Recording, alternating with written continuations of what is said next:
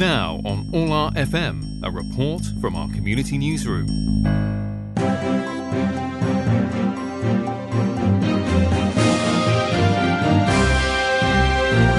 Think of Ealing and you think of Poles. Think of Polish shops, and the most famous one must be the Parade Delicatessen opposite Ealing Broadway railway station in West London. The shop has served customers as famous as General Anders and actress Rula Lenska, and even All FM placed an illuminated advert in the store window for a whole year in 2007. Not always the cheapest, it was definitely the best stocked Polish deli for decades when sourcing foods from the homeland was difficult during Poland's darkest years as a communist state. Now it has become a victim of change. Plans to introduce Crossrail, a new super-fast metropolitan underground link for London, modelled on the Paris RER, signal the end of a retailing era in October. Crossrail, which will pass beneath the shop, has resulted in a new landlord taking over at the central building's site. Parade Delicatessen will close for the last time on October 15th after serving the public for an amazing 63 years from the same site. A coffee shop from a well known American brand is mooted to be planned for this famous hallowed site on the corner facing Haven Green and close to All FM's first studios. The shop owner says he tried to protest the closure and appealed for a lease extension, but this was declined, and the battle, he says, is lost. All FM reporter Alex Loveridge met one of the two directors of the store, Maciej Rolewski, during opening hours to share his insights into the iconic store. It's a very sad day. On Parade Delicatessen has been here since the 50s. What is the story? Tell me. Oh, actually, yes. You, you see, we have to come back to the Uh, uh, 40s, where you know, actually, in the Europe was the war, and a lot of Poles came to England they have to find some jobs after the war, and one of, of them, Mr. Bielak, opened the shop. Shop has been opened in 1946 at High Street, Kensington, very close okay. to the tube station, and since that, the, the, the shop served, you know, the clients, mostly Polish clients. But you know, that was on Kensington, and in 50, beginning of 50s, the shop has been moved to Uxbridge Road, next to the uh, police station, and since, as far as I know, 53, 1953, is settled in that corner where we are at the moment. Okay. That since that time, for the more than 60 years, you know, the shop has been existing in in that corner of Ealing. Was it was it a family that started it up? Actually, it, it does. It does because you know Mr. Bielak has had a wife. Unfortunately, he died on the heart attack. That I never met him, but I met his wife, and she said the story about about the shop and also the date where the shop has been established at Ealing next to the, the tube station.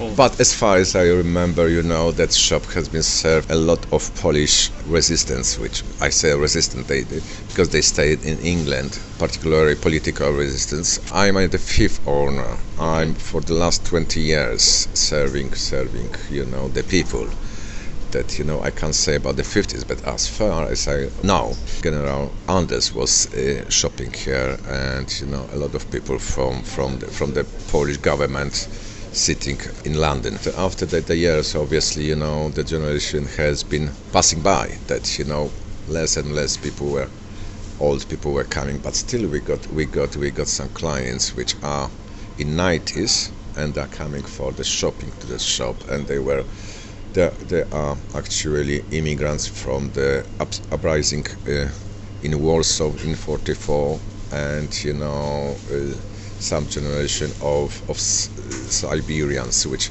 left the Siberia through the Iran and Persia in that time Persia okay. and they find a way to England to settle here. Do you remember any any of the Polish pilots or? Of course I do remember a couple of, of, of Polish pilots were shopping here as well and you know there was some i don't remember the names unfortunately because you know when you are yeah. serving the people you never ask about the name but you ask about the stories that some of them were so kindly just to tell me the story about you know the war and what they were doing and etc some of them was flying on the uh, 303 squadron in in in England, and they were fighting uh, the Germans. You know, I know a very famous, famous time, the Battle of Britain. The Poles were heavily involved uh, as, as air force. Actually, in that time, yes, because you know the English didn't have enough pilots to fight with the Germans, and the Poles were very hungry to fight with them because they lost uh, battle in 1939 in Poland. That you know they were, were be, been ready and they had the, the, the skills as well. That you know. As soon as they had the right to fight and flight, they were very conscious to, to be the best, and they were. Now, I know the shop has been passed through many generations, but why, if I may ask, why after so many years now uh, is, the, is the shop facing closure? Actually, you know, we got a different timing. We- You know, that the business has changed at the moment. You know, the business is based only about money, money, and money. Nothing more. There is no, no regrets, no, no feeling, and, and no history. That unfortunately, the building has been bought by a different company, and the new owner got a different viewing about the accommodation of the units. He wants to change a little bit, as far as I know, and my lease expired in the past, and I was fighting for extension, but unfortunately I couldn't have it. That I have to leave 15th of October after 63 years. There, was there any room for negotiation? Another parade delicatessen? Well, there was a, a room for negotiation. That I can't say that they were, they were, uh, you know, just uh, hard. But you know, the point was that they didn't accept the extension. That was one point which they didn't accept. Negotiation went through, but without the final solution. No, there, there, there is, there is not going to be another place for Parade Delicatessen because you know. Historically, the Parade Delicatessen belonged to that corner at the Ealing. In that place, I would like to say thanks very much for the Ealing and the people and my clients. They were very, very nice. For the last 20 years of my service, I met a lot of very nice, charming people and all kind of nationality as well. I, Any any particular customer that stood out for you? Or? Actually, there were there were some you know, customers who were shocked when they find that we are closing down. They said they are going to fight for. For, for the shop, they said that they are going to, to, to inform the press and you know the, the council. But as far as I'm concerned, the council it does know about you know closure closure of the of, of the shop. So what has been the response from Poles so far that have that know that it's closing? What has been their sort of response? these people who are who are shopping for the last decade are in the shock obviously it's not not a lot of them but there are still they do remember beginning they do they will remember now the end of the, of, of, of, of that shop because for me that shop belonged to the to the history it's a just a small piece of, of Poles, you know, exist in, in England. the moment I got a very uh, mixed feelings because, you know, I was fighting for the extension for the last almost two years. And unfortunately, I lost a little bit of, a lot of nerves, a, a lot of timing, etc. At, at the moment, you know, I'm, I'm, I'm completely, I'm completely tired. Probably after I close the door, because you know, I, for, for, for sure, I don't realize in full, you know, the situation that I'm going to close that shop. I got another three weeks, and after that, nothing. I'm in position that you know the final decision has been made, and you know enough is enough. What I'm saying that you know I don't have the strength to to fight. Maybe if I will be the generation of the Poles from the Second War, where they were fighting Ge- Germans all around the Europe, that maybe I will fight. But unfortunately, unfortunately, I'm a younger man, maybe maybe with not enough power in my in, in my body.